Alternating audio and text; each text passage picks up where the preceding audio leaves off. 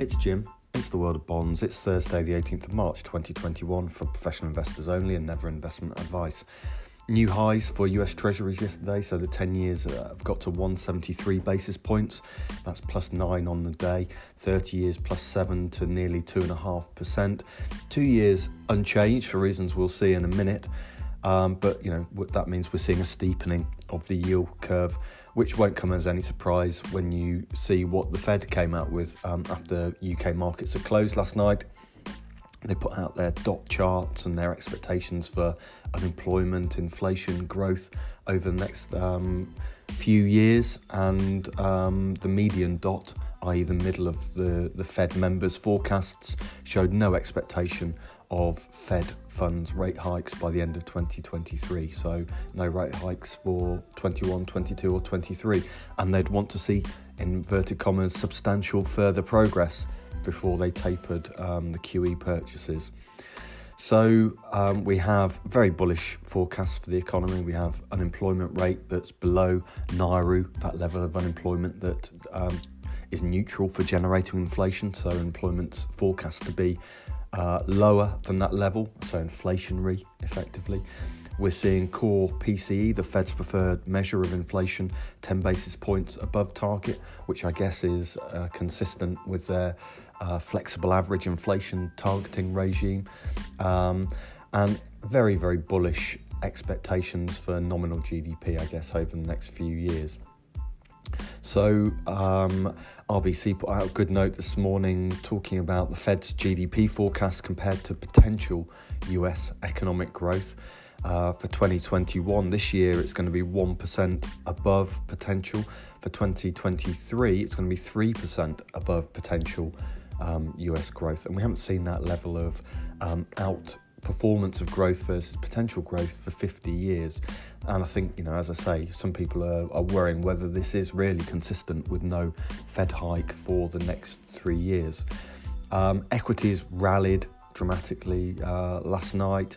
Um, and I guess this is partly on expectations of that very, very strong nominal growth environment. And again, RBC talk about Fed's nominal growth expectations rising from 6% to nearly 9%. Um, and earnings per share growth is correlated with that nominal growth level. So, you know, you think about earnings per share as being a mixture of economic activity growth and inflation, the ability of companies to uh, raise inflation rates.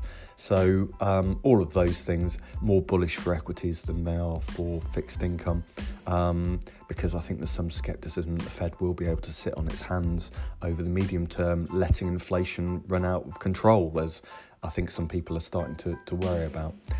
However, you know, we, we, have talked about the risks not being completely to the upside. We, we, don't quite know what will happen when the economy reopens and how many people on furlough will find that they're actually unemployed.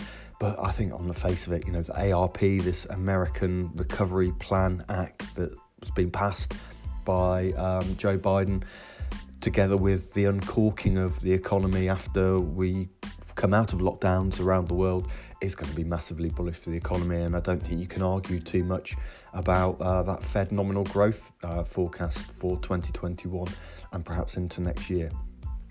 The one kind of fly in the ointment was that a few of the Fed dots, these Fed members who you know show on a dot chart where they think rates are going to be, a few of them did edge higher. So while there was no change to the median dot over the next three years, you know, pointing at zero.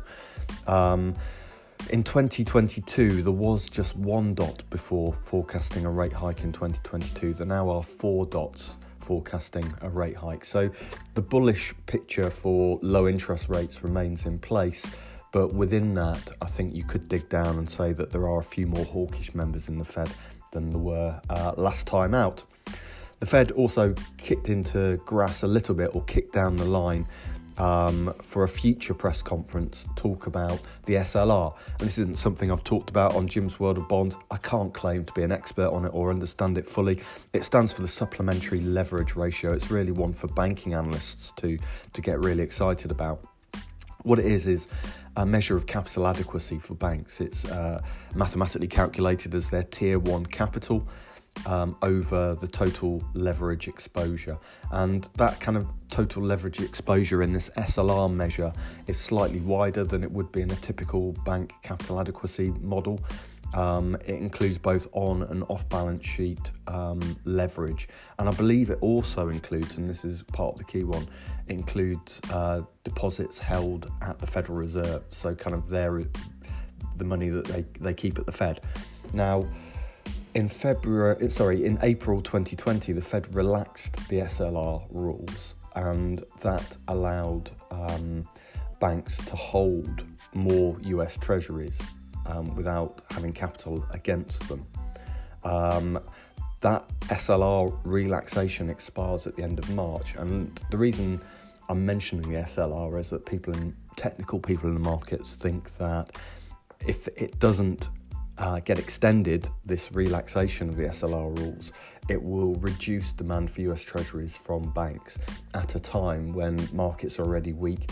And you know, a few people are putting up charts showing what percentage of US Treasuries have been bought by the Fed, the, the huge increase in government borrowing um, that we're seeing now, and wondering how we're going to really finance the US government. So anything that reduced demand for US Treasuries would be another kind of um, potential nail in the coffin for US Treasuries and accelerate that move upwards towards 2% 10 year US Treasury yields.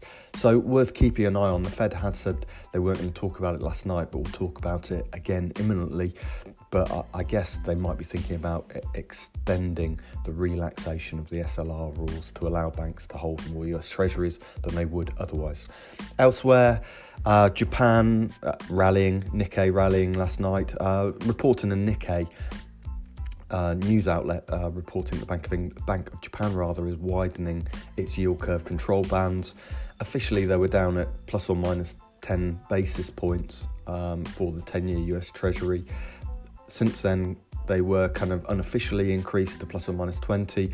The newspaper article says they're going to plus or minus 25, although you know there's a lot of nuance here, and that isn't an official number apparently. But uh, apart from that, there were some statements in that news article about the Bank of Japan being worried about banks' profitability around negative rates and doing something to uh, help the banking sector around negative rates.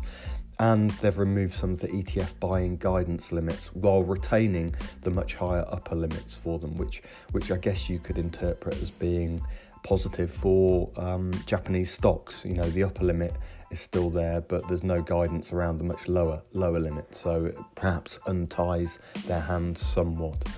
That's it for today. Um, have a, a good weekend if I don't speak to you tomorrow, and catch up with you again next week. Bye.